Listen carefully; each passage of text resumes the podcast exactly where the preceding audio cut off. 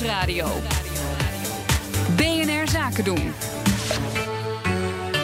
Ondernemersdesk. Hoe haal je als ondernemer het hoogste rendement uit de energietransitie? Op die vraag zoeken we iedere woensdag antwoorden in de Ondernemersdesk Energie. Aangeschoven is Connor Klerks, uiteraard niemand minder. Uh, Connor, waar gaan we het over hebben? We gaan het hebben over de overgang van de leasebak naar het openbaar vervoer. Ja, precies. Want uh, ja, je personeel uit die auto's trekken, ja, dat is goed uh, voor het milieu. En dus ook een beetje goed voor je imago. Of als je het iets minder cynisch bekijkt, maatschappelijk verantwoord. Oh, daar is hij weer, ja. En uh, ja, kampioen OV-reizen, ja, dat kan er maar één zijn, dat is Vodafone Ziggo. Bij die fusie zagen ze een kans gewoon om het aantal autokilometers even flink naar beneden te uh, krijgen. Dat was uh, volgens Vodafone Ziggo een natuurlijk moment om de verandering in gang te zetten. En wat ze deden, alle medewerkers, alle 7500 medewerkers, kregen een NS Business Card in plaats van de leasebakken. En dat scheelt, hou je vast, 30 miljoen autokilometers per jaar.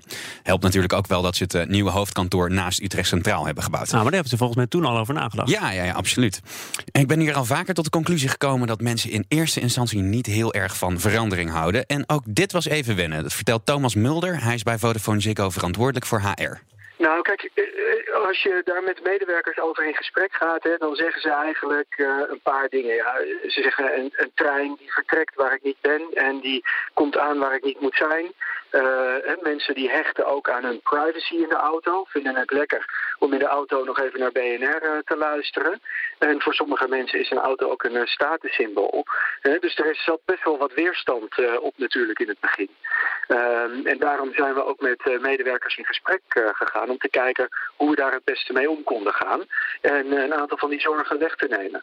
Ja, die weerstand wegnemen, dat hebben ze als volgt gedaan. Nou, we hebben bijvoorbeeld uh, flexibiliteit uh, aangeboden in het, uh, in het beleid, zodat mensen die niet naast een station wonen of vlakbij openbaar vervoer zitten, dat die ook met de auto naar een station kunnen rijden en vanaf daar verder kunnen gaan met de trein.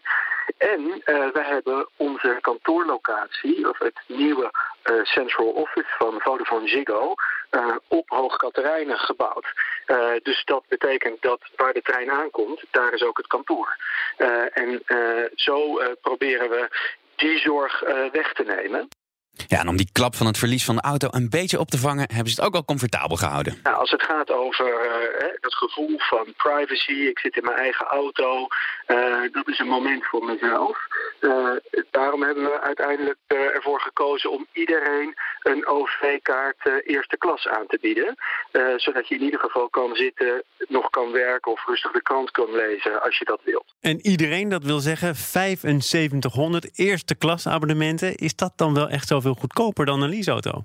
Nee, dat is helemaal niet goedkoper. Dat is eigenlijk best een duur grapje. Maar het blijkt ook voordelen te hebben. En vooral HR-technisch is het uh, voor hen een slimme zet gebleken.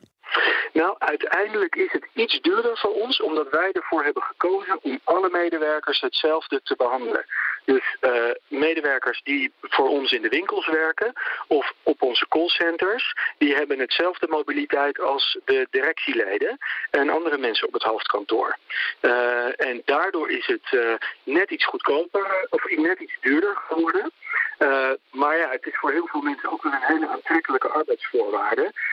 dus dat zien we ook wel weer terug in het, in het verloop en de tevredenheid van medewerkers. Ja, en dat reizen met de trein dat uh, brengt af en toe wat ongemak met zich mee, zagen we gisteren. Uh, uh, nou ja, gisteren bijvoorbeeld is er een staking geweest in het openbaar vervoer. En dan moeten we wel even maatregelen treffen. Maar ik denk dat dat het geval is voor heel veel meer ondernemingen waar mensen met het openbaar vervoer naartoe reizen.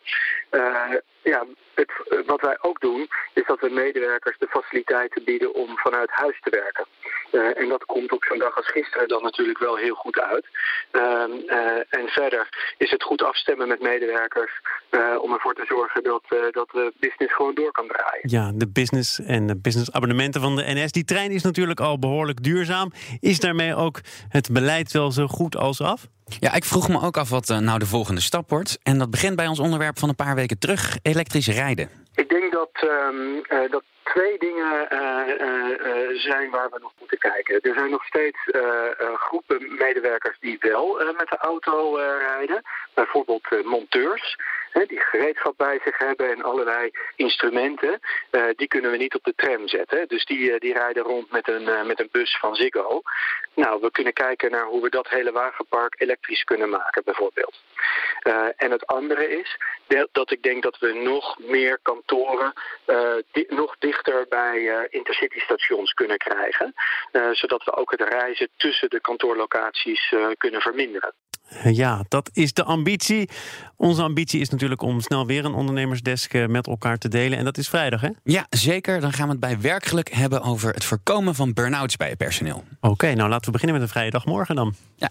Conor Klerks, tot vrijdag. De Ondernemersdesk Energie wordt mede mogelijk gemaakt door Enpuls. Enpuls, baanbrekende ideeën voor de energietransitie.